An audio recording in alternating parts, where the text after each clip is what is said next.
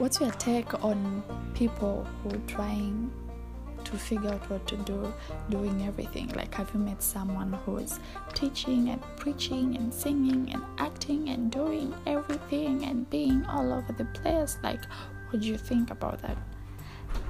Well i would like to know if you know the difference between healing and listening. And are you a listener or you just be hearing people? Well what do you know about mental health? And do you look out for your friend and your family to know if they're okay or depressed or something like that? I thought so. Do you love music?